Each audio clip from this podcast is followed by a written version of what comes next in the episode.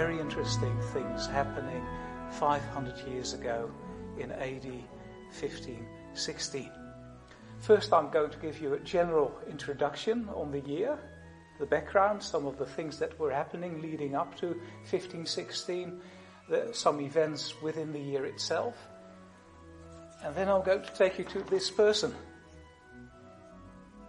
Anyone take a guess? Yes, that's Hieronymus Bosch.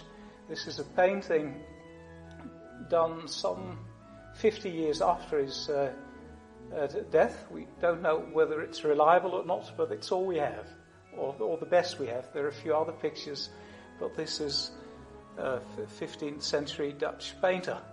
He is famous because of his nightmarish paintings. If you look at them, it's demons and hell and uh, people surrealistic almost, although they didn't know the word in uh, that century. So that's Bosch. From the Netherlands, we'll be moving to Germany, to this person here.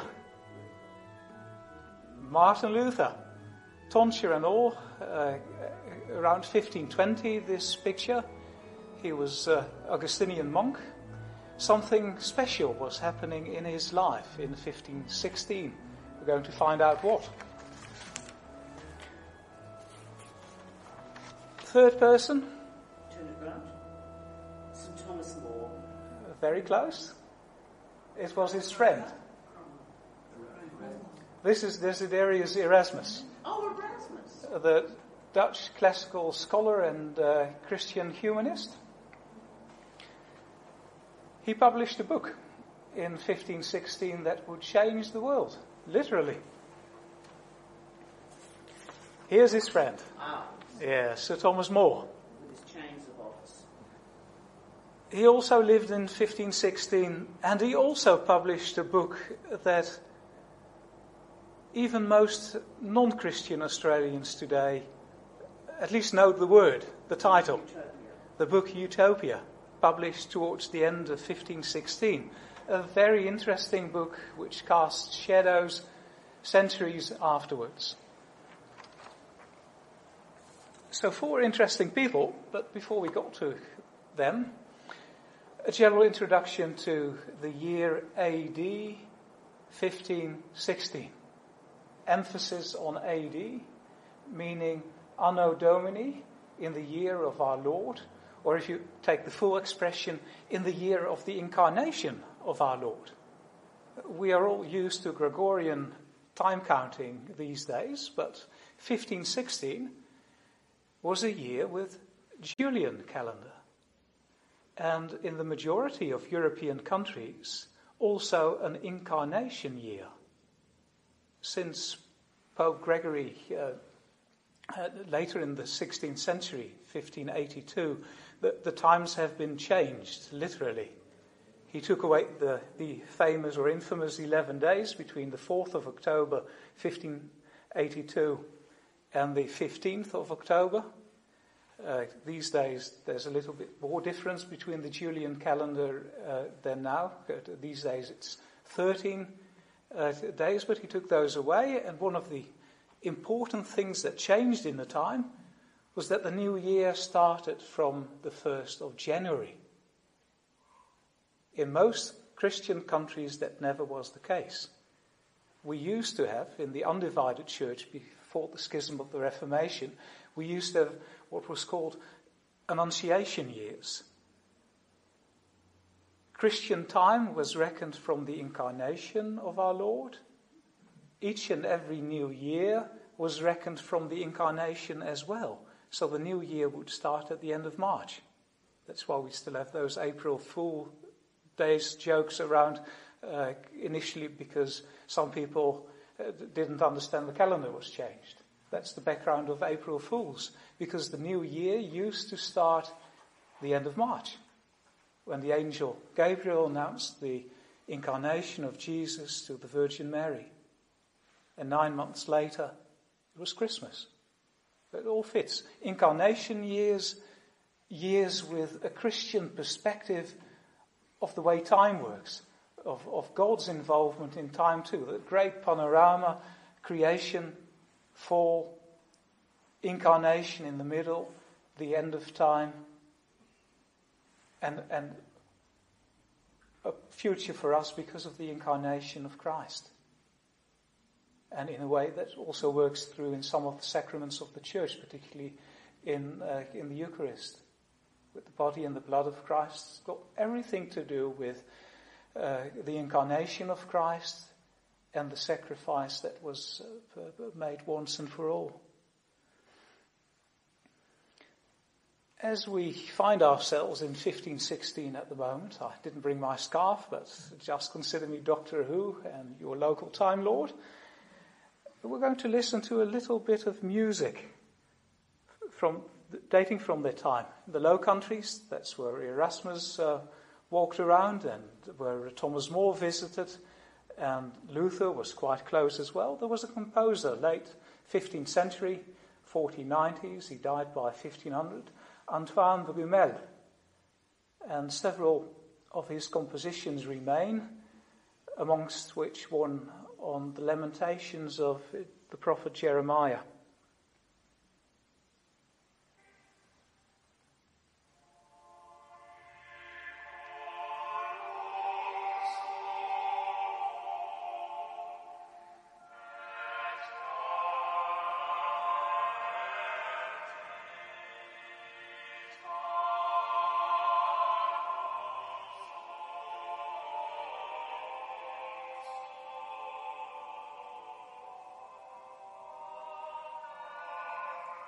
That is the sort of music that people like Thomas More, Erasmus, and the others would have listened to around 1516. Several developments that started before 1516 and that were also marking the age. In the previous century, there was a lot of damage, both to the population because of the bubonic plague, because of famine, because of endless wars between Catholic countries. They were really knocking one another's brains in. There was the 100 year war between what we now call England and, and France. But there were many other wars as, as, as well. And in that sense, 1516 was a year of peace. Because after endless wars, there was finally peace between the Holy Roman Empire, Greater Germany as it were, and France and also between the, the Habsburg House of Spain and France on the uh, Italian cities of Milan and Naples. Naples went to Spain and Milan to France, and there was peace. The peace of Noyon and the other peace between France and the Holy Roman Empire was um, the, the peace of Brussels. So finally, peace after many years of war.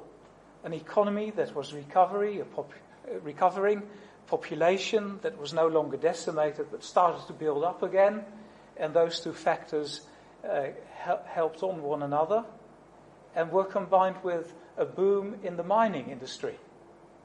Uh, particularly on the mainland, they, uh, they liked the mining industry, and 100 years ago, the mining industry was very important here in northern Tasmania as well. It was the wealth of Launceston, basically. There was a boom in that mining industry at the time because of new inventions. They invented shaft mining with ventilation so they could dig deeper and get out more and be more productive and be wealthy. And that specifically had an influence on Germany. Very often you see that material factors drive spiritual things that happen in a society or make them possible it's, it's always good to trace where the money goes. Uh, same with the 16th century. The mining boom meant that there was a gentleman in Germany who invested in mining, made a very good living out of it, had a lot of money to give his sons a very good education. This man was the father of Martin Luther. Because of the mining boom, several provinces, electorates they were called, in Germany, had money to start universities. One of those universities was a little one in Wittenberg, in Saxony. And that was to be the university where Martin Luther, Luther would teach. All indirectly made possible because of economic factors. So everything hangs in together in, in, in world history, and it's important to, to realize that. Universities, spread of knowledge. Like our day, it was an age of a vast acceleration of, uh, of, of, information. The printing press 50 years ago, roughly, uh, Gutenberg, Coster in the Netherlands, printing with the loose letters, Gutenberg Bible, and afterwards vast amounts of books and information available, much cheaper, and because of the, informa- uh, the universities and their libraries, also widespread and readily accessible to people that uh, would have been excluded from that knowledge uh, only 50 years or a century ago. Very similar to the informatica developments we have seen with the internet and the digital availability of information. Things that were almost impossible for, for previous generations were happening in 1516. We, or some of us, certainly in the bigger cities, are sometimes um, disturbed by what the politically correct people call the rise of radical Islam. Islam was a very present and dangerous factor in 1516. After the fall of the Crusader states by the 13th century, it was the rise of the Ottoman Turks. They took over Greece, they took over uh, Montenegro, Serbia, Bosnia, Albania. Uh, around 1500, they even captured a city in Italy the king of Naples chased them back again, but they were literally in Italy. And around 1516, which is at the moment so called, there's a brief respite. But in 1520, a very famous man in Islamic history would come to the front, their uh, great Sultan Suleiman the Magnificent. And six years later, the Turks would be at the gates of Vienna. And that was a real and present threat. So in, in several ways, 1516 is similar to what we are experiencing today. It's at different levels, but it's similar principles. I've saved the most important thing for this introduction to 1516 to the last. The church we've had royal commissions and other things, um, 15, 16. Even good Catholics like Thomas More and Erasmus were in a state of profound disillusionment with the church. Not suddenly, but it had been coming on for a long time. It's roughly 140 years after Chaucer uh, who already made jokes of some of the things that were happening in the church. If you read Canterbury Tales, there's also the pardoner's tale and the greed of the clergy and the priest, the pardoner who sells the indulgences uh, for money to uh, and, and enrich the church or himself, goes around with the message, my tale is always one and ever was, radix malorum est cupiditas. Greed is the root of sin, evil. And he's going around and making money out of it. And that was the joke of Chaucer's. Uh, but many more things happened. In 1516, it's the fourth generation of Renaissance popes. We've had one Borgia pope and three other popes that were nearly as bad. Uh, problems of nepotism. Uh, all of a sudden, teenagers, cardinal in the church, not one, but the whole set of nephews of the Pope, uh, who he brings in uh, to consolidate his position and to safeguard the, the, the family heritage. Simony, uh, buying offices in the church, getting a bishopric uh, for your 17 year old nephew because it suits the family. The church has lots of lands, influence in the appointment for positions, so it's worthwhile to, uh, to, to have a position like that. And they were for sale it was also the direct reason uh, or incident rather uh, to the Reformation that would follow in 1517 because one of those bishops in Germany, uh, Albrecht von Brandenburg, uh, he was bishop in, in Mainz. He had several positions and it was illegal according to canonical law and he had to pay the Pope a tremendous amount of money. It was 500,000 uh, gold and something. In, in those days it would have been millions in today's terms.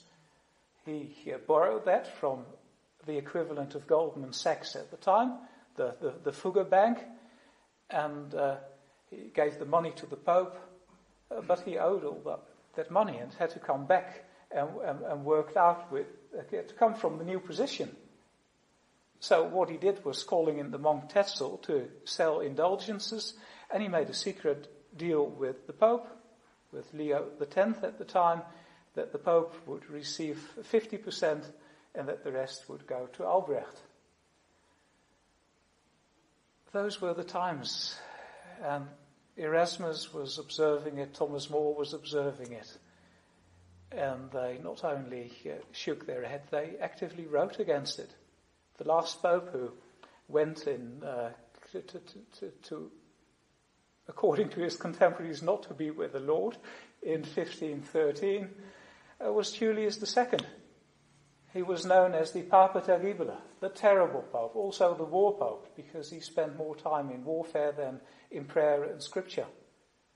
And he is not remembered for his piety, but for bringing down the greatest church building in Western Christianity, the great church of Constantine, of St. Paul and St. Peter in Rome, and building his own imposing Baroque device with the Julius II advertisement uh, in front. It was very much about show, about impression, and not about spirituality. And a lot of sincere people at the time realized that, and they were extremely unhappy. Erasmus even wrote a book, a sort of leaflet against Pope Julius after his death in the form of a dialogue. Uh, rough translation would be Julius meets his master, and it was uh, Julius coming close to the gates of heaven and meeting St. Peter and trying to wangle his way in in the same way that he uh, practiced uh, as Bishop of Rome. And uh, according to Erasmus, he uh, wasn't allowed in entrance, but he wrote it anonymously. But we know that it was Erasmus because of his correspondence with More, because uh, years later, Erasmus, uh, More wrote Erasmus a letter and said, hey, I've got this against Julius uh, in your handwriting here. What should I do with it? So uh, we know it was Erasmus, and he never publicly confirmed that he wrote it, but he also declined to deny that he wrote it. So, so it was him, and uh, more at similar views, and there was desperate need for reformation in the church. And the most orthodox of genuine Catholics uh, realized that. One of them was our first friend, Jerome Bosch, Hieronymus Bosch, the Dutch painter. He was born in uh, the south of the present day Netherlands, a province of Brabant, in a town called 's-Hertogenbosch, the equivalent of uh, the Duke's Forest. Possibly forest years ago, but they got city rights and built their town there, and now it was called after uh, the, the, Duke and his forest by Le, Duc, Le Duc in French because it was part of Burgundy, or 's-Hertogenbosch in, in Dutch. And as um, Bosch grew up there, he was a Dutchman. He learned pa- the, the, art of painting from his father. Uh, one of the interesting things in his youth, he was born around 1450. We're not 100% sure when. There's no baptismal register left. Uh, one of the interesting things in his youth was a great sort of uh, fire of London, but then in 's-Hertogenbosch, which brought large part of the town down. And with all those wooden buildings, it must really made an impression. If you look at some of Bosch's paintings, uh, some of the nightmarish city burnings there could, could be reminiscent of uh, what he saw as, uh, uh someone uh, eight or nine years old, I think he must have been at the time. Did lots of religious paintings. Many commissions had a religious nature at the time. Art was also in the service of God, considered that way. But in Bosch you see a very interesting development, not only with Christian symbolism, but also in his criticism of the society and even the church and the king of his day. It becomes uh, prominent to the forefront in his, uh, what is probably a 1494 painting of Das Narrenschiff, uh, Het Narrenschip, or the Ship of Fools. Uh, the, the two versions of it, the, the best one is probably the one in the Louvre in, uh, in, in Paris, which shows a ship. The forefront, uh, a nun and a monk, and they're having a merry time, eating and making music, uh, large quantities of uh, booze available as well, based on a poem what appeared around the time, a, German poem uh, by Sebastian Brant, the, the, the Das Narrenschiff, uh, about a jester who takes his ship just chasing vanity and going everywhere but nowhere because there's no real goal, there are no real values in life, just enjoying yourself, eat and drink. While you can because tomorrow we die. Very interesting. In that painting, there's, there's the mast of the ship. It goes up. There's probably uh, a grilled goose halfway. But as you go up, it changes into a tree. And that's a very significant image in Bosch. You get it in some of his other paintings too. Uh, probably every time referring to paradise with a tree where people had to make a choice as well. Had to do with eating too. The tree of knowledge of good and evil, original sin. Right on top of the tree of the mast is the Christian symbol for the devil, the owl. Many people today, because of some classical connotations, but even if you read the classics, the owl is a negative symbol. But in the Christian symbolism from early Christianity onwards, the owl is the symbol for the devil, the one who misleads people, who tricks them, who eats other animals so that they will see the end of their life. And this owl with a very satisfactory glance looking at what is happening on the ship of fools and prominently clergy on the ship. But it's even more profound in 1516 because that is the year when Bosch makes his best spiritual painting. It's just my view. but Other people, welcome to differ. But I think it's uh, such an important painting. It's what's uh, called a triptych. It's a bit small, so I will describe it as well. A tri- triptych is uh, three paintings in one. Three pen- panels, left hand, right hand, and the, and the center panel showing, like a cartoon almost, a sequence of events. At least they do with Bosch. On the left hand side here, uh, you see paradise and the fall of man. And they have to leave paradise. From paradise and the ex- expulsion, it uh, continues on a broad way, leading somewhere. I'm going to put, put it down because it's a bit heavy. But I'll describe it for you. The, the broad way, we know that from the parables of Jesus.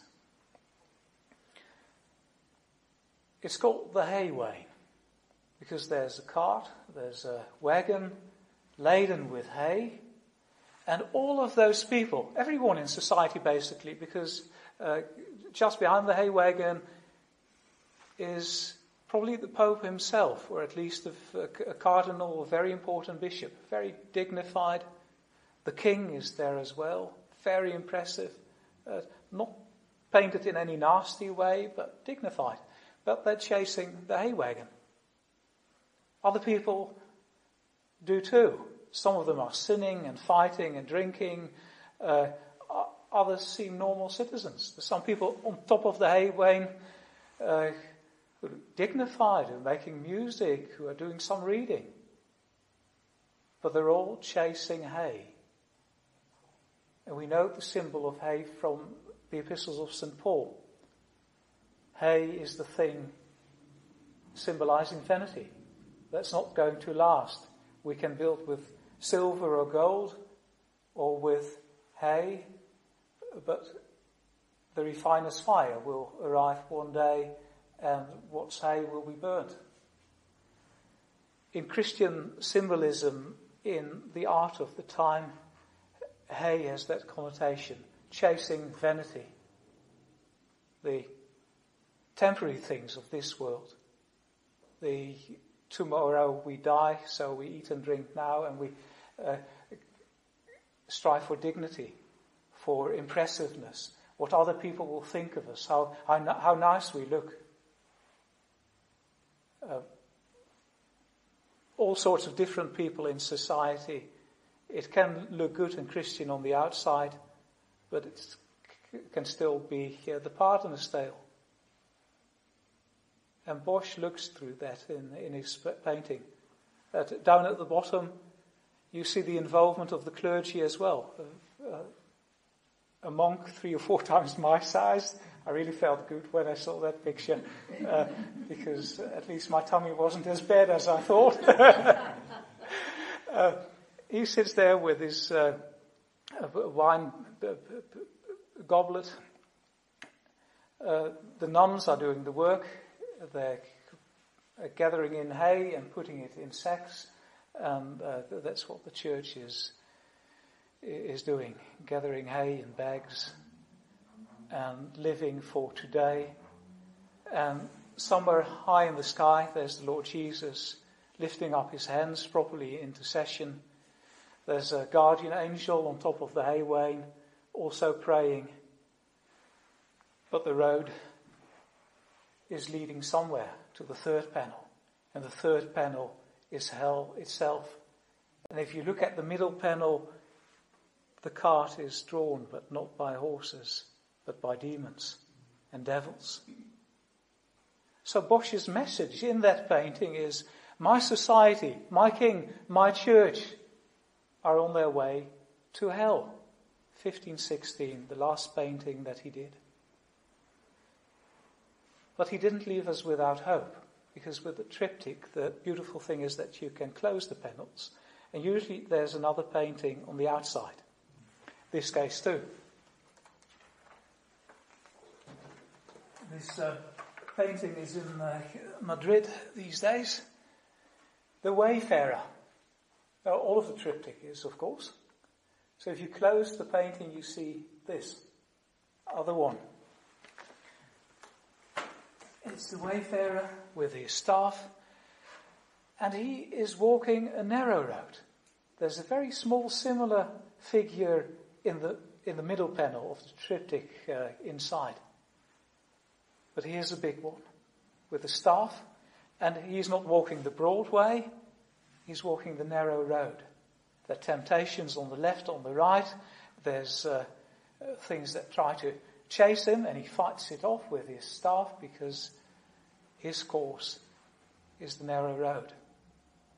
So the message of Bosch in this situation, the last message of his life basically is still possible to follow the word of Jesus, to walk the narrow road. Even if the kings, bishops and monks and everyone sets a different example and, and all of society is chasing hay, we still have a responsibility to our Creator. It starts with creation. We're His. He owns us. Through the redemption in, in Christ and the incarnation of Christ, he, he bought us, so He owns us twice. It's still possible to walk that narrow road and to fight off the temptations and to walk a different road with a different destination. If we move to Germany, we meet Martin Luther as an Augustinian monk. And he, at the same time, when Bosch is nearing the end of his life, Martin Luther is taking that focus too. Because he's doing a very important thing in 1516 that would ultimately change world history as well. At that time, he had become professor at the University of Wittenberg, responsible for exegesis, for the exposition of scripture, and he was working his way through St. Paul's epistle to the Romans. And as he was doing that, he was making a very important rediscovery from Romans 1 that in the gospel of the kingdom of Christ, righteousness is revealed. Not in the sense that it's another way of God to judge us,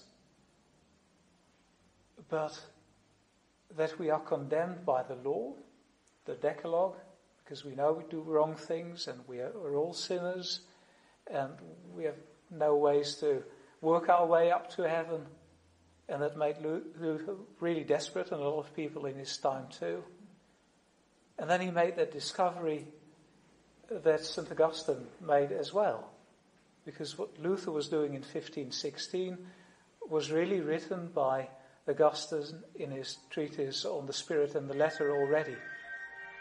That the, the gospel of righteousness in, oh, we can pause for a moment.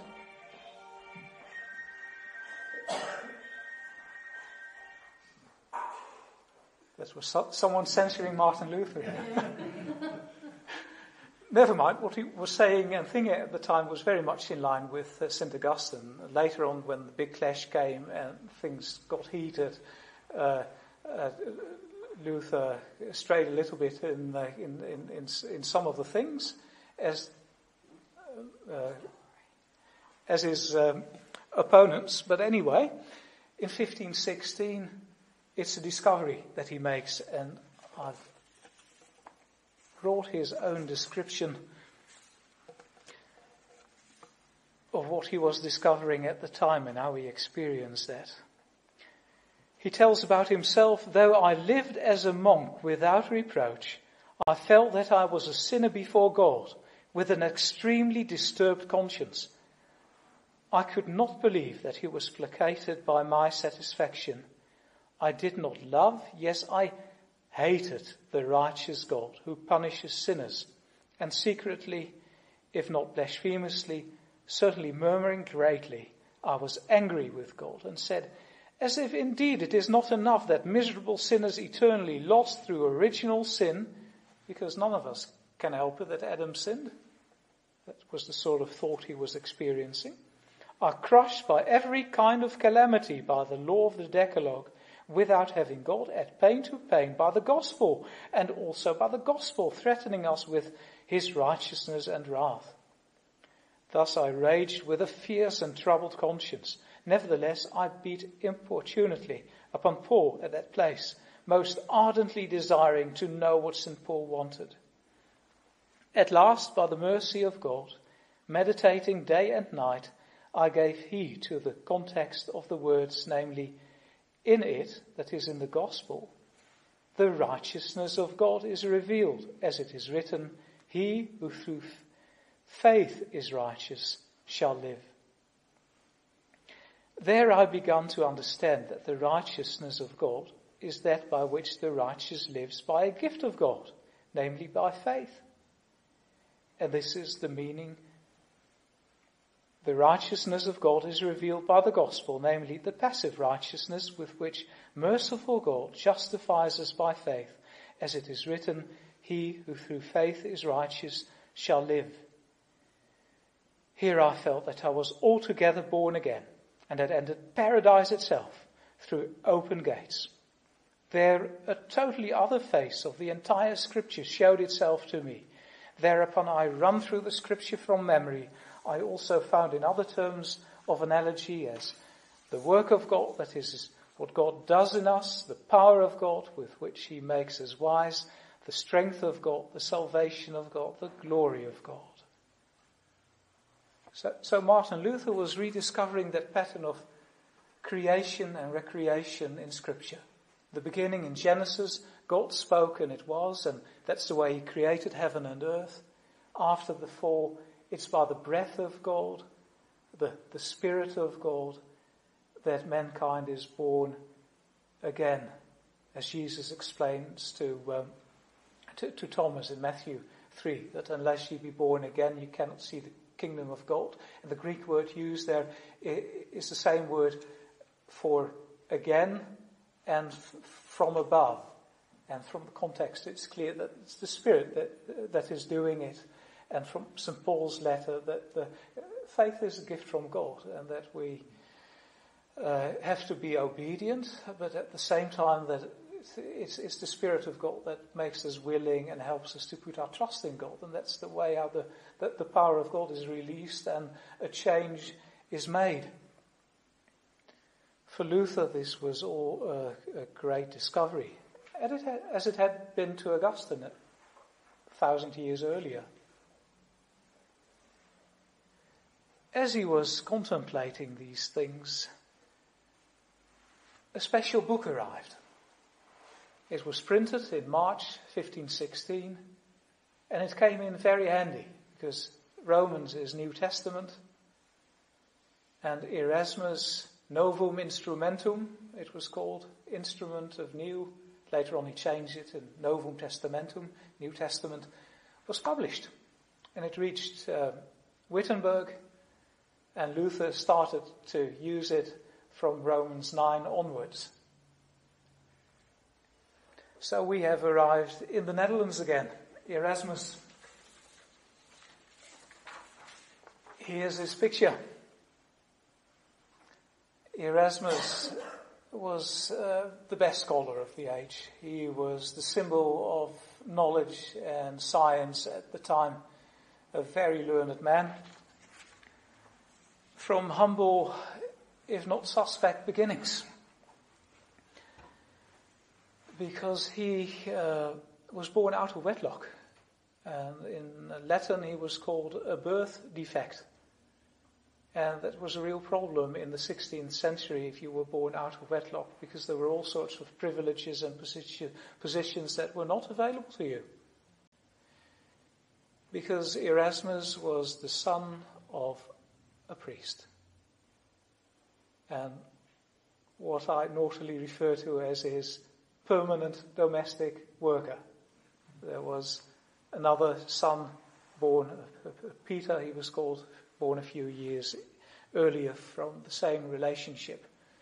Probably to uh, make things easier a little bit, Erasmus' mother moved to a different town called Rotterdam to give birth to Erasmus, uh, later on moved back again. Uh, so, Erasmus is known as Erasmus of Rotterdam uh, because his mum went into hiding, basically. So very humble and difficult beginning. Uh, very difficult with all those disadvantages to make something of your life. He was also put into a monastery against his will, also an Augustinian monastery. He hated it. But at least he was able to go to the uh, Latin school in a very important town at the time. N- not so much now, but in those days it was probably the most important city in the Netherlands a town called Deventer, very close to another town called Zwolle. And the combination of those towns were the beginning of a renewal movement in the Catholic Church of the Middle Ages called the Devotio Moderna. Geert Groote was one of the uh, uh, monks, priests who stood at the beginning uh, of that, but its most famous uh, uh, person was Thomas à Kempis. And most of us would know the Imitatio Christi, on, on following Christ. That was the modern devotion. And Erasmus was raised in that climate as a Christian humanist. He was studying in Deventer.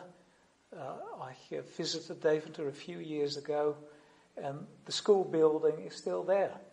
Geert Groote was there, Erasmus was there, the first and only Dutch Pope, Adrian, who was consecrated in 1522. He wasn't even at the conclave, but through circumstances, the Holy Spirit directed uh, the, the, the, the fathers in conclave to elect someone who wasn't there, just because he was probably the most spiritual man available. And then he was probably poisoned or whatever it was uh, when he came to Rome because uh, uh, they didn't like his, uh, his strictness and his piety and, uh, and so, some, some other things. But anyway, Adrian studied in Deventer as well. Deventer was important for Erasmus because it was the first Latin school, the first grammar school that made Greek available. Up till then, it was only available at some universities, but Deventer got it because there was a Christian humanist rector who came there in 1482, Hegius, and he introduced the students to Latin, uh, to, to Greek. And that's one of the reasons why Erasmus became a Greek scholar and why he could do the New Testament. It's all connected. He's even connected to Jerome Bosch in some way because there was an outburst of outbreak of bubonic plague in Deventer in 1485 and Erasmus had to flee and the town he fled to was Bosch. So he might have attended Mass together with uh, Jerome Bosch. We don't know. Very possibly. Erasmus was famous because of his books. Not the books we know today, but he wrote a book called Enchiridion about Christian knighthood, and everybody loved it because it was practical Christianity the same way as the modern devotion. How to lead a practical Christian life, trusting God and living up to his claims on our life. Another book we still know today is uh, The Praise of Folly, The Lof der Zotheid, Moriae Encomium. Uh, he published that in 1511, I think. He wrote it somewhat earlier.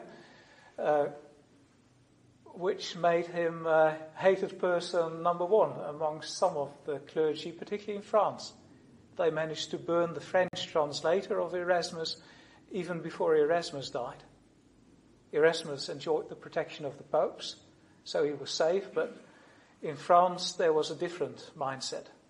Had been there for a long time. We know that uh, whenever the French king had an ulterior motives, uh, the Templars or other people had, had, to, had to go, and in a ruthless way. So if you wipe out an order of knights and the most powerful and rich one available, then it's nothing to uh, burn a translator at the stake. So different branches of Catholicism at the time, some Erasmus feared, uh, others, uh, and in general, who appreciated him as a very gifted scholar, who also remained loyal to, to, to the church at the time. 1516 was the year of the Greek New Testament. And seldom in world history, I think, there was a book so unlikely to make a difference than this book. It was only because of pressure of Erasmus's publisher in Switzerland, in Basel, that he did it, and only in haste. And the background was the, that, that, there was a Spanish cardinal who had completed a polyglot, uh, including Greek manuscripts, very good Greek manuscripts, a good production, but it wasn't published yet because he was waiting for some imprimatur, and it hadn't arrived yet. So it was only published uh, in the 1520s somewhere. Uh, Froben in Basel knew that, he wanted to be first. He knew Erasmus had been studying Greek manuscripts, so he pressured Erasmus to bring out an edition of a Greek New Testament with a Latin translation, which is something that Erasmus always wanted to do because he had noticed that the Jerome's Vulgate had translations that differed from the Greek, and he wanted to point that out. But it was a work in haste, only nine months or so, and it was published with quite a few mistakes that had to be taken out in the second edition of 1519, but it was published. And it had a tremendous impact.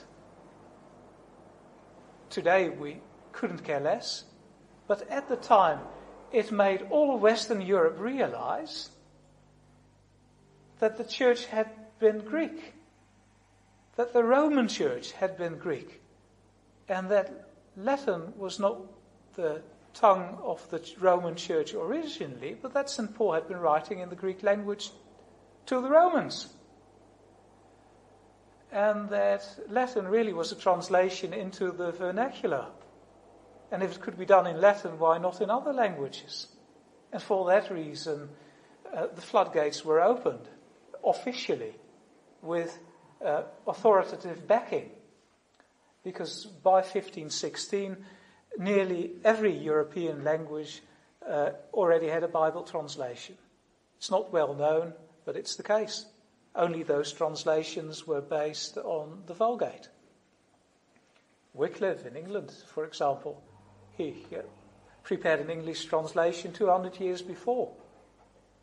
And that was the case for most countries, for Germany, for the Netherlands, uh, for, for, the others. Bible translations were available, but all of a sudden people realized, hey, it's really right to have a Bible in another language than Latin. Seems to make sense. There were a lot of people in, in clergy circles protesting against it, but that unfortunately wasn't always with good arguments. I'm someone who enjoys Latin and the Latin church services, so but it's, it's not a crusade, but it's something that people are realizing because it was the plain truth. The original language of Rome was Greek. And uh, we have to go back to the sources and be faithful to God's original message to the church. And Erasmus pointed out several instances where the Vulgate went wrong, at least in the medieval uh, concepts. Because the Vulgate makes uh, John the Baptist say to visit your local priest, uh, do confession, get works of penance, and go out and do them. Do penance, because the kingdom of God is at hand. But that wasn't what John was saying in the Greek. He was saying, as uh, our, Catholic Jerusalem Bibles and other translations, uh, uh including Douay-Rheims, I think, uh, say today, repent, because the kingdom of God, of heaven, is at hand. It's about turning around your life, about conversion, and that includes, uh, of course, repentance.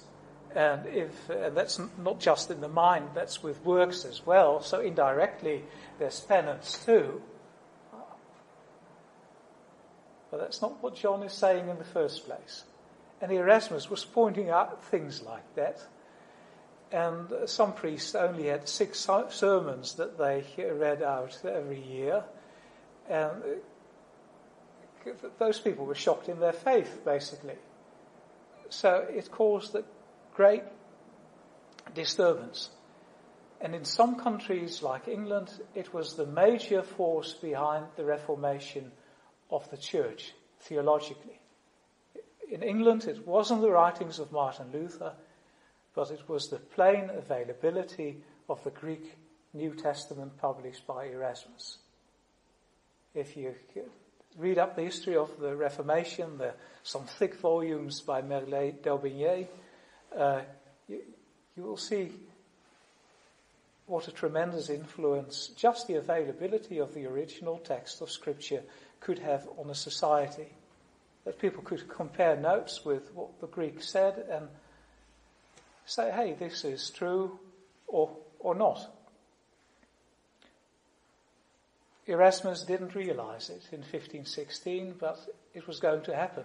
He wanted scripture to be available in the original tongue because as a Christian humanist, he saw the availability of scripture, of scripture as the major tool to change people's lives, uh, to, to make them more Christian, and also indirectly in that way change society as we are being changed individually. He writes about that in the preface to his New Testament, which I've got somewhere.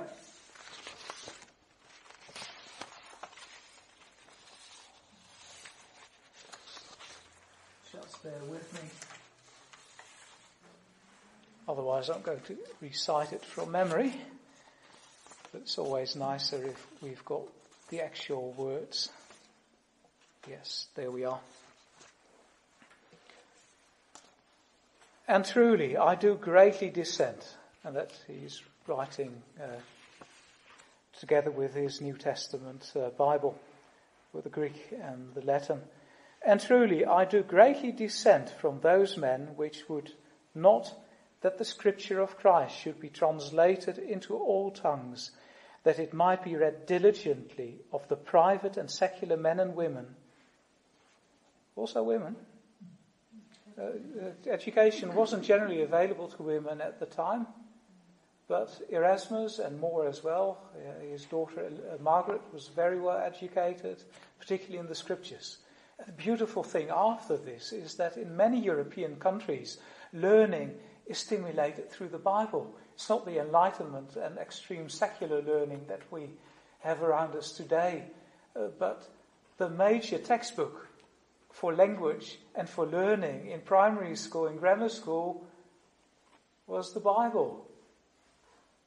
And that continued to be for the next two or three centuries. So it was really a major force of civilization uh, in, in Western Europe. What's happening here?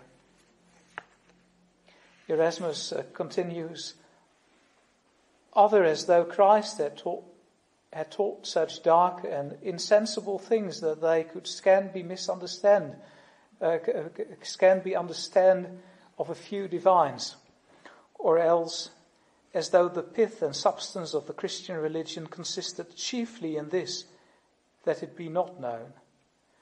Peradventure, it were most expedient that the counsels of kings should be kept secret, but Christ would that his counsels and mysteries should be spread abroad as much as is possible. I would desire that all women should read the gospel and Paul's epistles, and I would to God that they were translated into the tongues of all men, so that they might not only be read and known of the Scots and Irishmen, but also of the Turks and Saracens. That's in the same breath. I like that. Truly, it is one degree to good living, yea, the first, I'd almost say the chief, to have a little sight in the scripture, though it be but a gross knowledge and not yet consummate, be it in case that some would laugh at it, yea, and that some should err and be deceived. I would to God the ploughman would sing a text of the scripture at his plough beam, and that the weaver at his loom with this would drive away the tediousness of time. I would, the wayfaring man, remember the pilgrim's picture, Jerome Bosch? I would, the wayfaring man, with his fast time, would express the weariness of his journey. And to be short, I would that all the communications of the Christians should be of the scripture, for in a manner such are we ourselves, as our daily tales are. So it's ad fontes, back to the fountains, back to the sources, back to the very word of God itself for recreation of our lives and for society at large. Someone who was very interested in society at large in 1516 was Sir Thomas More. I don't think he was a Sir by then yet, but he was still pursuing a career in the state.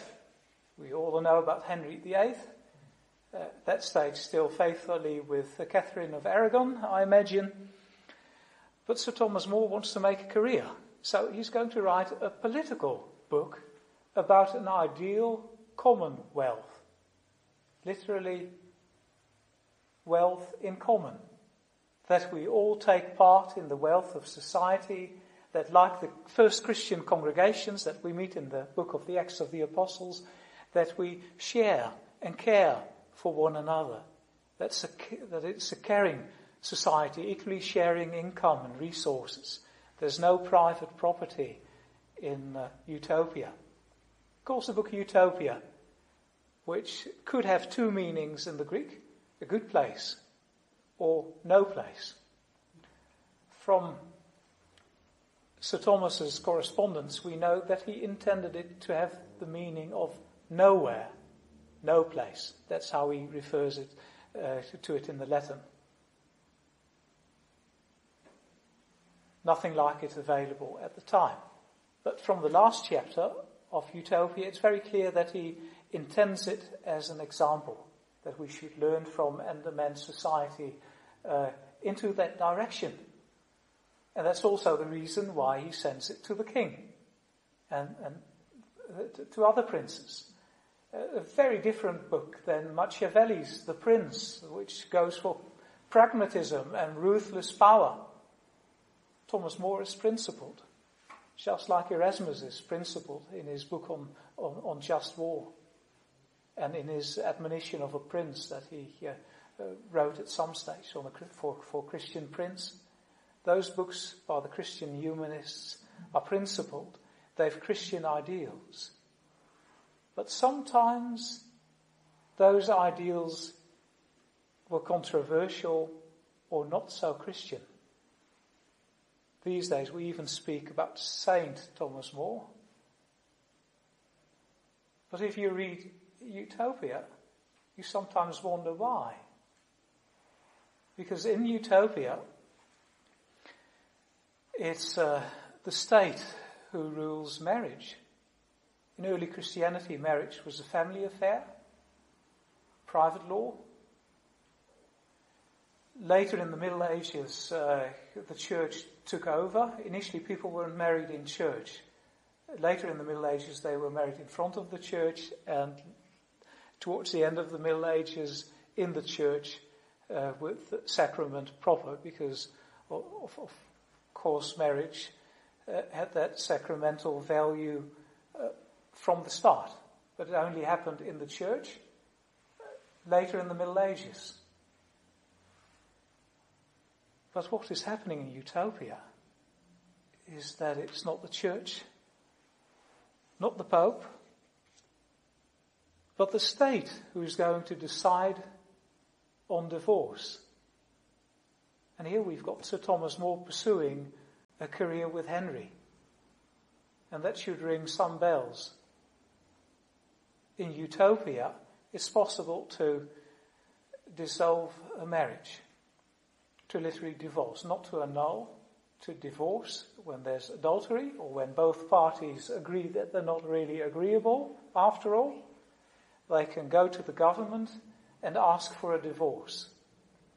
Only in the case of adultery, uh, the, the guilty party is put into slavery and the innocent party,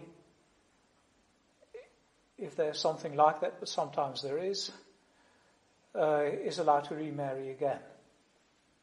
Which was very controversial in Catholic terms in the 15th century, in the 16th century.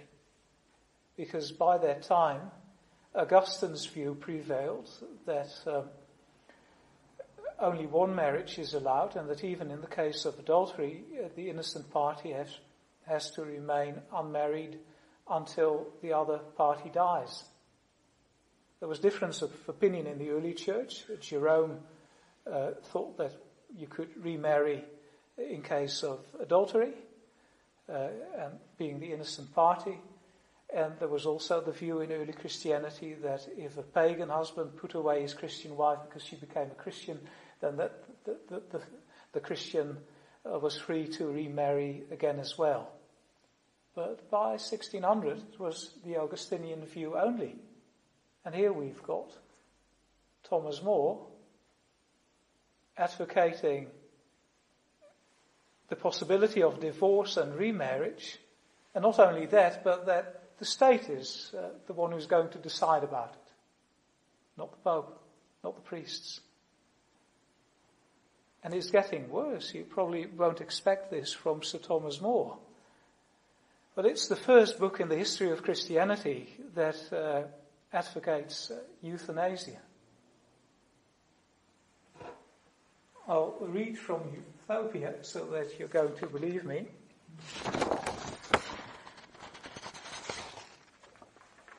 Already told you about the social security, so I won't do that.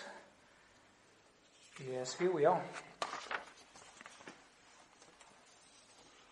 I have already told you with what care. Uh, Utopia is an island, and they're having that ideal society.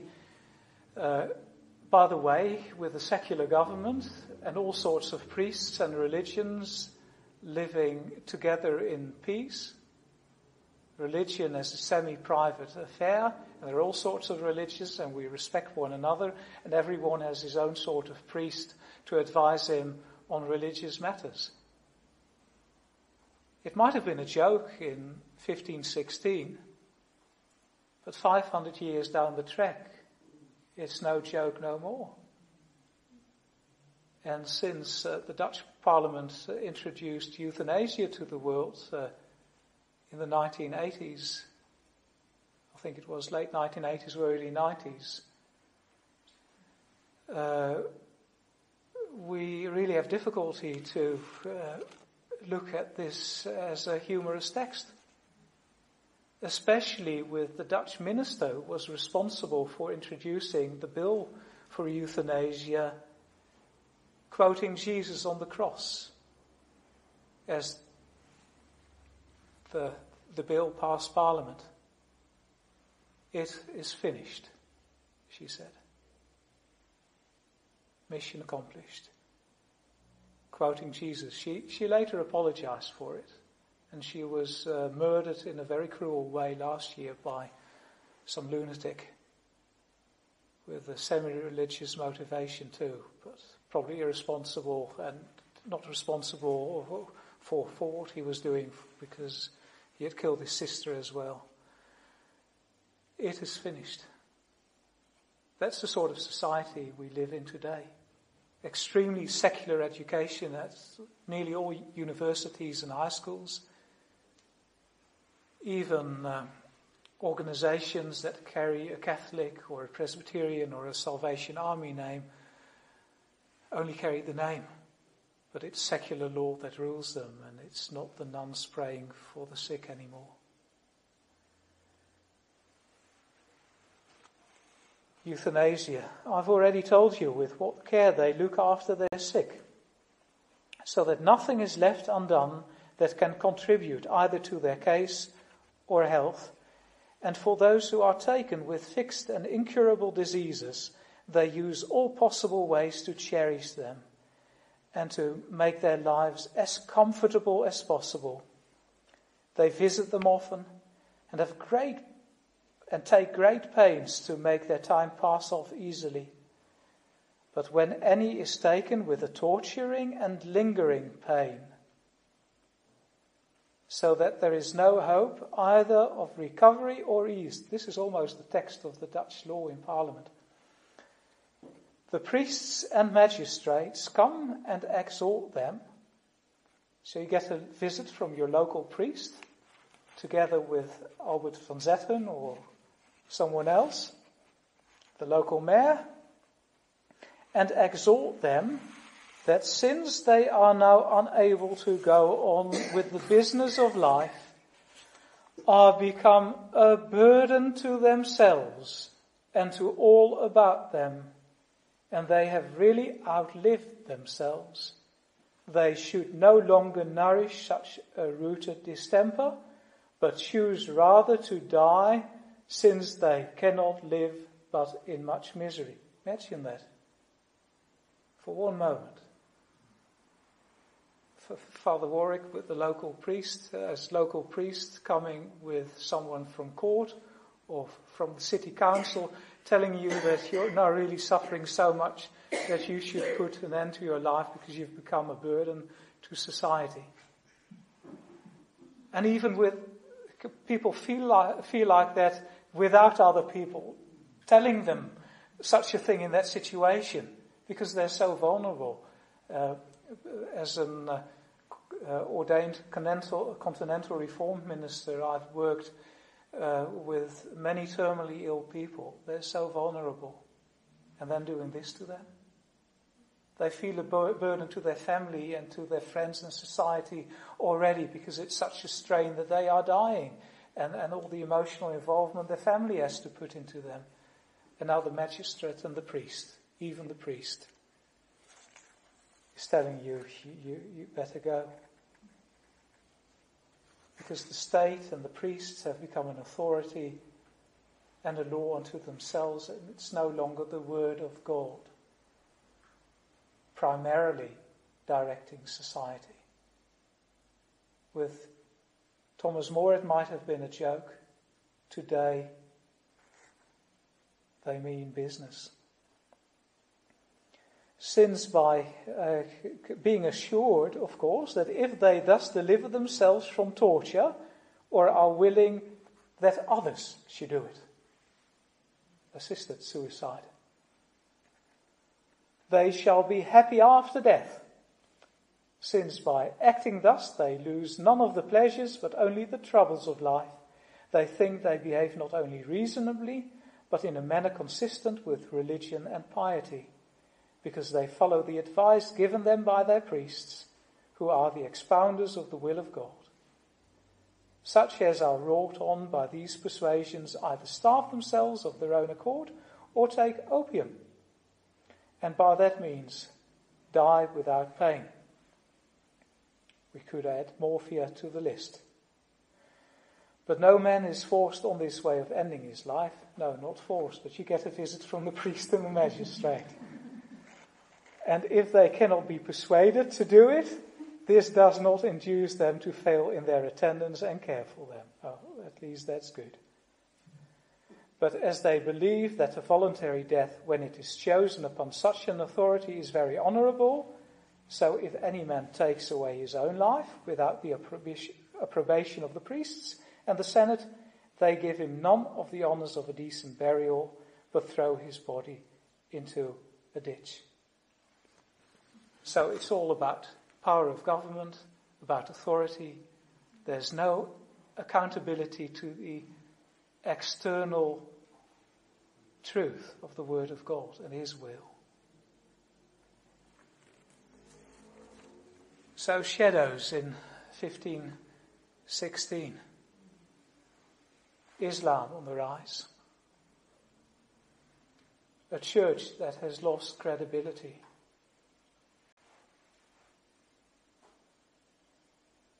A secular society in the making. and we see the secular society around us, all, all shadows. They didn't all of a sudden appear in 2016, but it's been 500 years, and it's all connected. It's a development of thoughts and principles, which is a very good way to understand history in general, because it's not only true for 1516 and today, uh, you see through the whole of church history. Its principles already at work in the times of the New Testament. They operate in the early church. Sometimes they're different answers, uh, but there's al- always results when people are reaping the consequences of sin or the blessings of good works. It's not only shadows, but there are also some rays of light. Because sometimes uh, I at least tend to feel like Jerome Bosch toward the end of his life. And I think, mind you, Bosch is still a society in your day that at least formally acknowledges the truth of the scriptures. And in a while people are going to go back to the scriptures, both in the Catholic Church and, and in the schism. But today people have lost the, the, the fontes, the sources. Because uh, even the Christian theological faculties, people don't believe the Bible anymore. We have discredited and polluted the sources. We don't believe in truth and in, in God's steadfastness anymore. And we're like the ship of fools with nowhere to go and we hope that she'll be right, mate. But we've got no idea where we're going. 50% plus one decides what we're going to do on the day. That's very dangerous. At least Bosch had that sense of there's a God up there and there's still truth. And there's scriptures and there's His Word. And there's the initial fall, there's the, the recreation and the incarnation. And because of that incarnation, also the promise of the future.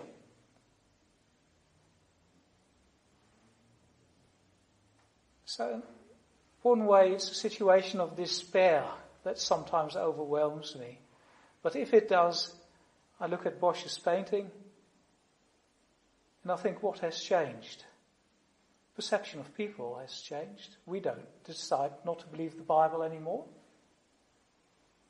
And it might be that the most learned professors all over the world do so. Only this week, Oxford University, that beacon of Christianity in, uh, in England, also of uh, Catholic Christianity and Cardinal Newman later on. They've decided to take away the course of Christianity out of the second year theology uh, student education. You know what they've replaced it with? Or going to replace it with? With the new religions of our day. Feminism, Islam, Buddhism, and I think there was a fourth as well. If you, you, you look up the times uh, on the net, I'm sure you'll be able to find it. That's what Christian theological faculties today are doing. It's like the great chase of the hay wagon. And if all those learned and pious and important people in the church even are doing it, uh, what hope is there for me? And uh, am I mistaken or getting mad? And what's happening? Is my understanding too limited? But then through that painting of Bosch's, we are reminded of God's eternal truths that remain, whether people decide to acknowledge them or not. There's still a God who stands at the beginning of world history. There's still a historical fall. We can see the consequences in our own life, which needs recreation every day we even see it even more in society and in politics. But it's still Jesus Christ interceding for us in heaven. There's still the guardian angels praying on the haywain. There's still God's truth of paradise, of the curse on sin, the incarnation, and because of the incarnation, it will be Christmas in nine months' time. We're looking forward to that new creation of a new heaven and a new earth on which righteousness will dwell. And the, according to the prophet Isaiah, the Spirit will cover the sea again as the Spirit of old uh, lingered on the waters of creation. God will speak again and there will be new, new creation. That's our only hope. Otherwise, we decide that we're on the ship of fools, getting nowhere, eating and drinking today because tomorrow we die. Radix malorum, the word for evil in Latin, is malum. But it's also the word for apple. That's why there are all those stories about Eve giving Adam an apple and tempting uh, mankind into uh, its present situation.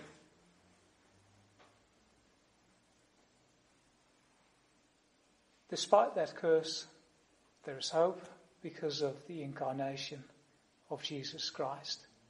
So whenever you think 2016 or whatever years the Lord may grant us is bad. Go back to Bosch's painting. Close it afterwards. See that lonely pilgrim on the road. Be reminded of Jesus' words that it's possible to walk the narrow way despite other people acting differently. Let the word of Christ renew your life. And as you do, we might have a revival again and a renewal movement like the modern devotion and other movements like the ones of Cluny in the monasteries or uh, perhaps we don't know what uh, God will do in our day, but it's, if it's going to happen at all, it's if we draw closer and listen to uh, the word of the Spirit again. Thank you very much.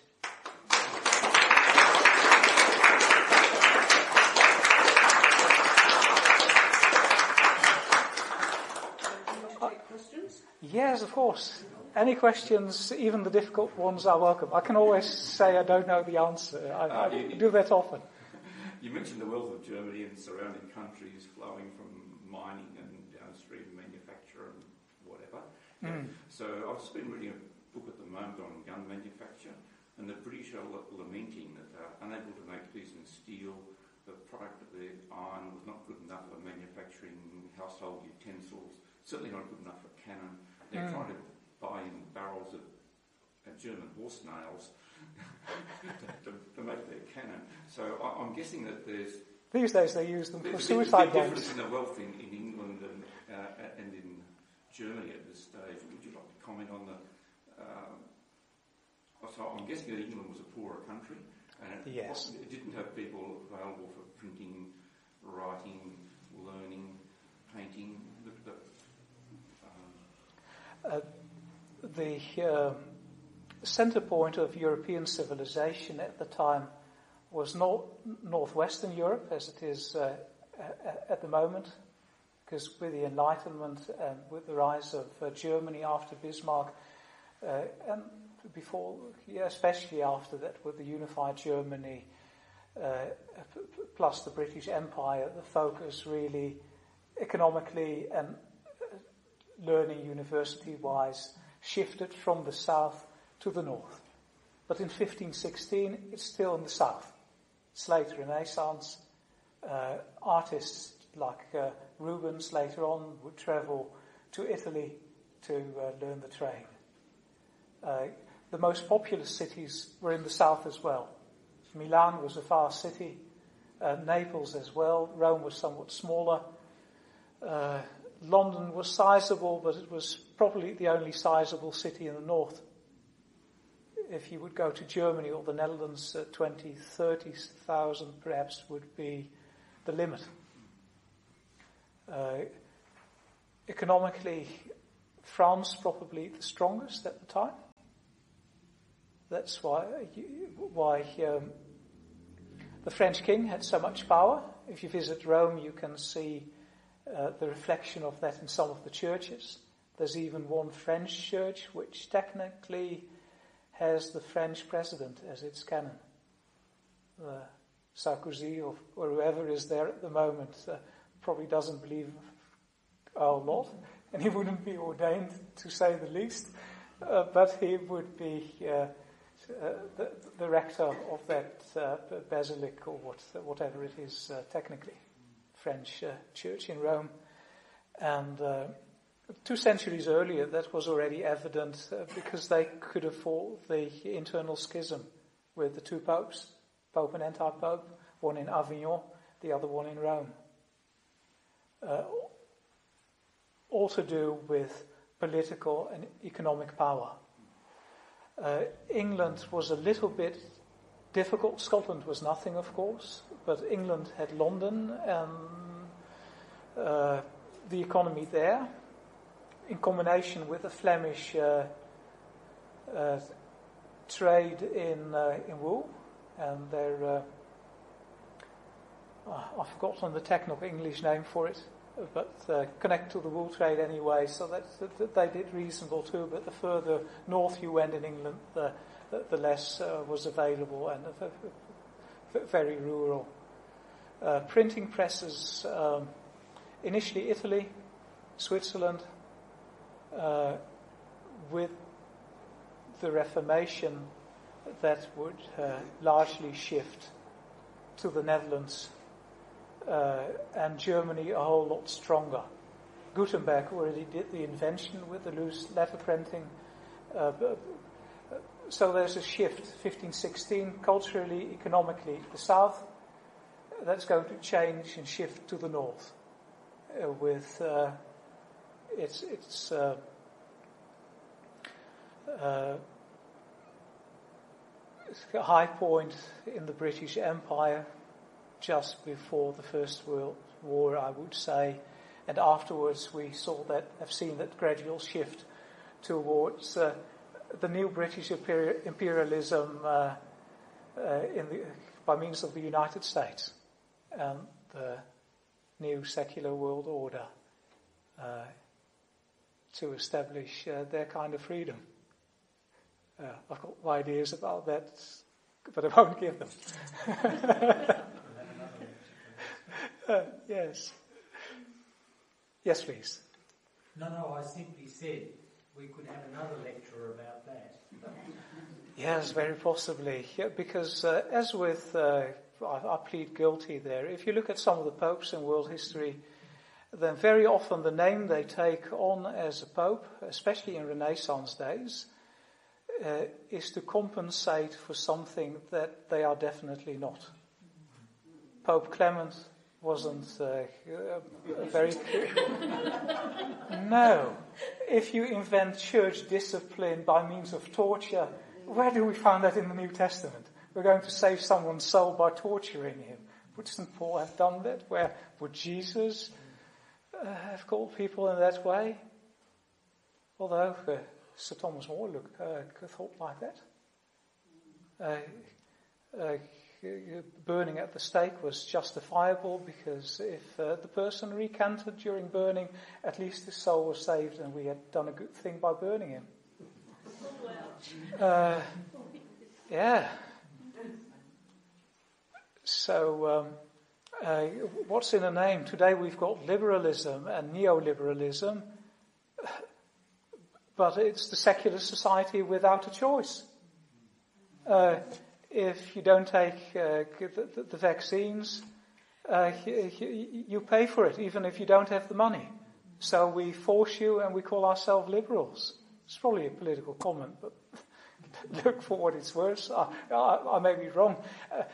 Uh, a thing I should mention from my personal life uh, when one of our children was uh, ex- being expected, we uh, were abroad at the time, and we had a gynecologist who had worked in uh, the state of Israel some years before that.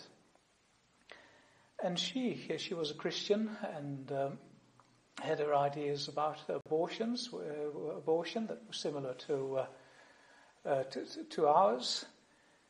And she was so shocked to discover that in Israel, also a liberal secular state, despite the influence of uh, the Orthodox Jews, Orthodox Jews don't recognize the state of Israel, by the way.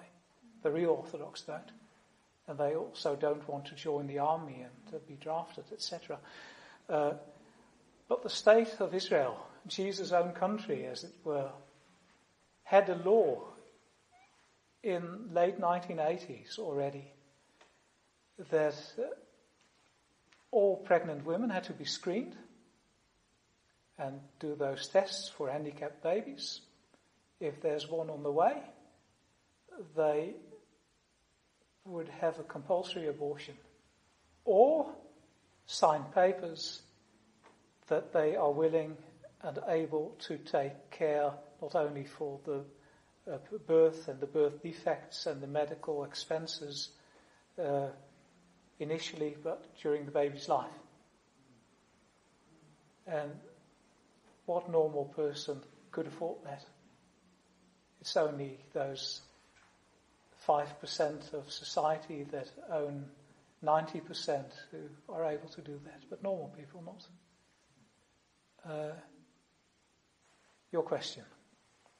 No, yes, at the back, yes. No, no be, be, be uh, uh, yeah, yes, yes. Um, as a child, studying the, well, school kid, studying the First World War, the impression, well, what was taught was that the conditions were such that it so quickly span out of control, out of anybody's control. And it seems like the Reformation itself was something like that, um, that it quickly became a kind of wildfire. Yes. Um, and you've talked about um, the New Testament Greek of Erasmus, and you've talked about the the very low point that the church was at. Um, are there other factors? I mean, there are, but a comment, can you please? Uh, factors on what? On the, on the spread? Or? The emerging political systems, for instance, or what other factors that created the wildfire? Uh, there were two wildfires, I would say. There was there were two movements, uh, sometimes working together, sometimes working against each other. Really, three movements, I would say: two spiritual movements and a political movement. Uh, Reformation was all of a sudden because of the heat of the 140 years that came before the Reformation. It was dry and hot. There were lots of things contributing. Uh, the fire struck, and all of a sudden people realized, and there was this forceful person of Martin Luther who carried the torch uh, to, to stick with the image of fire. Um, same with the, with the Great War. German nationalism, even many of the things that Adolf Hitler was saying, go back to the later Martin Luther, and especially politically to uh, Bismarck and the unification of Germany. The idea of Übermensch is something that was launched by, uh, uh, by the philosopher Nietzsche many years before that.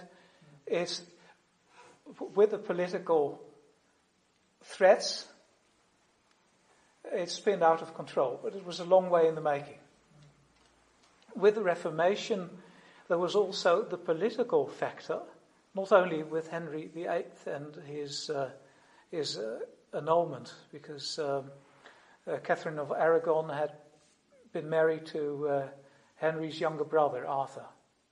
And there was discussion whether this was a consummated marriage or not. They'd been married for six months when Arthur died, and it was likely to have been a consummated marriage. And many theologians, also outside England, uh, were in favor of annulment, that it was a wrong dispensation that the Pope gave at the time, but uh, Catherine maintained that it was not a consummated marriage. And until the 20th century, uh, I haven't been able to find one example that a Pope granted an annulment for, uh, uh, for a consummated marriage. It's changed lots last year. Uh, but particularly uh, since Humani Generis and the Pope at the time, uh, the, the rules for annulment have broadened in such a way that sometimes it really feels like divorce if the Pope is able to dissolve a marriage between two non-Catholics for the benefit of the faith of the Catholic who wants to marry one party. Uh, and now it's totally out of control. But look, I'm a poor Anglican, so uh, uh, I, I shouldn't be too critical. Our church has uh, plenty of problems of its own, and uh, uh, but there's that political factor that this, that has been a battle continuously in medieval society. Uh, Emperor Hendrik, his uh, travel to Canossa, kneeling for the Pope, doing penance in wintertime, and the Pope prevailing and the Church prevailing, that battle continued. In the 17th century, in many countries, even including the most prominent Catholic countries, it was the state that would prevail. And one of the best contributing factors to the success of the Reformation politically was Cardinal Richelieu in France and the French king. because uh, he fought Spain and because he continued to do so in his own interest. Uh, the uh, Dutch rebellion succeeded, and the, the, combined resources of Gustav Adolf in uh, Sweden, plus the uh, German Lutherans, plus Henry VIII in, in England, saved the Reformation. Well, some of the Catholics were still shooting one another or whatever they were doing at the time. It was more savage, probably. Uh, that was a continuous battle that the state wanted control and that the church wanted control. And from that time, the church is go, uh, the, the state is going to win. And that's a separate force. Also in England, also in the Netherlands, even, but to a lesser extent, in Germany. Because if you read up Dutch history, from the success of the Reformation and the Continental Reformed Church taking over, it's a continuous battle between the state and the church. The church wants to be ruled by scripture and the commandments of God, but the state has its own interests and there's sometimes conflict. And uh, uh, because the state robbed all of the church lands and gathered them in, took over the wealth of the church. They, they paid the priests and the ministers. Uh, and uh, if they pay your salary, you should also speak what the mayor wants you to speak. And if you don't, you're in trouble. Uh, so not only a problem in Catholic countries, in countries of the Reformation as well. And that would, according to the lines of Sir Thomas More in Utopia, that would ultimately lead to the secular state, where the church is only a private affair that people choose, but not an independent truth that comes with the claims of a creator God who claims society as well. That's another factor. Uh, a spiritual factor that operates largely independently of the Reformation is that of uh, what I would call pagan secularism. It's there in the 17th century already. There's a philosopher, Jewish philosopher living in Amsterdam, amongst other places, called uh, Baruch Spinoza. If you read Spinoza, it's basically what they will be teaching you in your uh, theology course as a teacher at the University of Tasmania that Christianity is an invention of the human brain, that Moses uh, may have written some of the Old Testament, but that uh, miracles are not possible, like our brains tells us, uh, tell us, and uh, that Christianity and the Jewish religion too is largely a myth, and that we are on the throne of religion and that we create it ourselves and that we can change it if we want. That's in the 17th century. Descartes, although a faithful Catholic in name, destroys the foundations of Catholic thinking. That's also 17th century. Um, one century after that, now, even within the 17th century, there's a reformed minister who takes on the side of liberalism in the Netherlands, Balthasar Bekker. He writes a book on witches about the, the title The Enchanted World, De Betoverde Wereld. And in that book, he uh, basically explains away supernatural reality. It's just in our mind. We believe in spooks and ghosts, but it's not really there. It's only an illusion. And then no witches. So why should we burn witches? And if we look at night with the full moon, there's no broom or Harry Potter visible.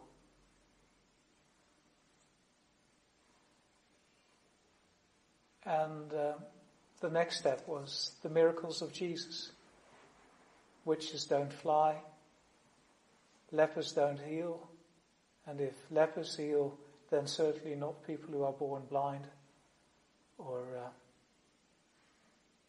die like Lazarus and are smelling already.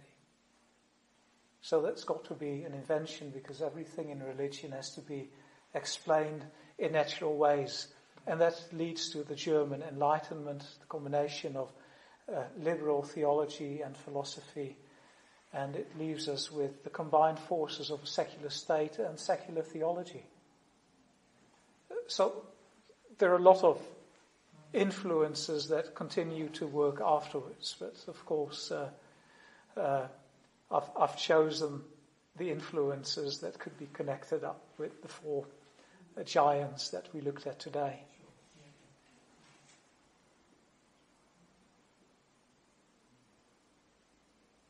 Yes, please. Um, Dr. Patrick. but it would be true to say that um, whilst Luther was a much younger man than Erasmus, Yes. that he did represent um, a school that was dying, whereas Erasmus, the older man, represented a school that was coming to prominence of, of humanism. The uh, school of the early Luther was uh, was dying, but uh, look if you look at the wildfire of the Reformation afterwards and the prominence that uh, Martin Luther gained in life, and afterwards. Uh, now everyone in the world knows about his 95 Theses and the Wittenberg door and what happened after. But the old Luther of despair was dying, but not everywhere. Uh, years ago, I had the privilege to visit uh, Hieronymus Bosch's cathedral in Den Bosch uh, on the best day of the year. I think it was uh, uh, Mary's birthday, uh, Virgin Mary's birthday that they were celebrating. So there was a pilgrimage uh, that visited the church, a group of people that were on pilgrimage, but looking at the, the faces of those pilgrims it was really sad. It was faces of uh, despair of hopefully getting there one day, but um, not celebrating Mary's birth. So that same spirit of the uh, and and the obedience of Mary and uh, all the things we can learn from her. No, it it, it was a very gloomy and, and desperate affair. Uh, really, people who were trying to get there, as it were. You can express that through your facial expressions as, as, as well. So it's always stuck with me. Yeah. So the old Martin Luther hasn't died out. And Christian humanism uh, flourished, uh, but I think it died in the 17th century when uh, other forms of liberalism and scholasticism took over both in the Reformed world and uh, with the post-Tridentine uh, uh, theologians. It's only under Pope Benedict that we've said goodbye to some of that. But we've also lost because some of those uh, scholastic theologians uh, stuck to the truth of Scripture. You can see it on the doctrine of creation. I'm someone who inclines to uphold the results of the Papal Bible Commission of uh, 1909 under Pope Pius. But I don't think I've got very many colleagues anywhere in the world, and that includes all of Roman Catholicism, uh, uh, that would believe the same. So uh, I'm also a dying breed. but I love Erasmus and that sense uh, uh, Anglicanism also loves that, that we go back to the old Catholic Church and that we practice Christianity the way the apostles and the early church uh, until Nicaea did. So there's uh, less stress on veneration, but a lot on the presence of uh, uh, Christ and following the teachings of Scripture. And a modern devotion at that, and Erasmus as well. And um, I fail in many respects, but that's what I try to aspire to. Uh, yeah, even if I see the picture of the Haywain and no one else is doing it.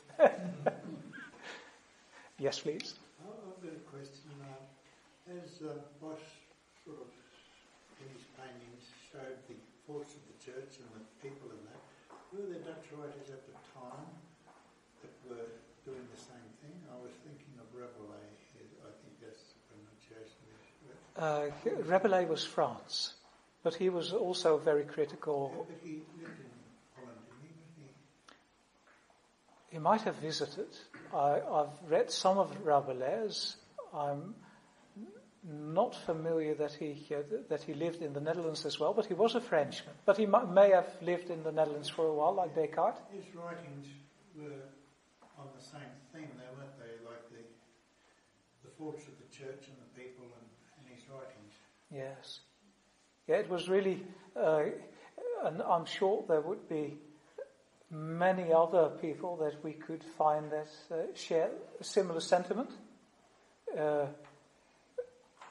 So this goes only to confirm that what people like Bosch and Erasmus uh, and Luther were experiencing, that this was a general feeling. Uh, Martin Luther, when he was still a very faithful Roman Catholic monk in um, 1511, he visited Rome, the Eternal City, on a mission as envoy for his uh, Augustinian order. Um, he didn't have problems with the church at the time, but he heard it being said by several people on the streets of Rome that if there's a hell, Rome is built on top of it. Uh, because of the things that were going on, and that were normal Catholics saying that.